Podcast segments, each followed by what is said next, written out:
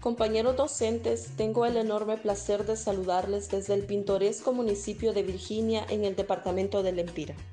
Manifestar que la educación nos ha llevado a hacer uso de nuestros propios recursos para brindar apoyo a los estudiantes y así logren adquirir parte de los conocimientos plasmados en el currículo emanado de la Secretaría de Educación encontrándonos con serias dificultades con los niños que no poseen las herramientas adecuadas para la ejecución del proceso, padres de escasos recursos, falta de un dispositivo inteligente para hacer más dinámico el proceso de enseñanza-aprendizaje.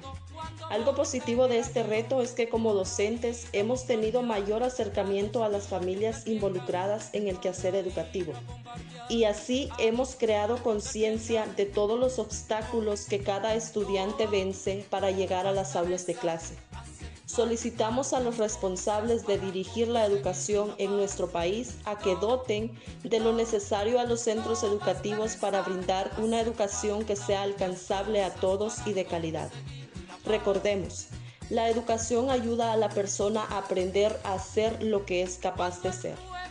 Os saluda licenciada Dilcia Torres, seccional 66, Colprosumo.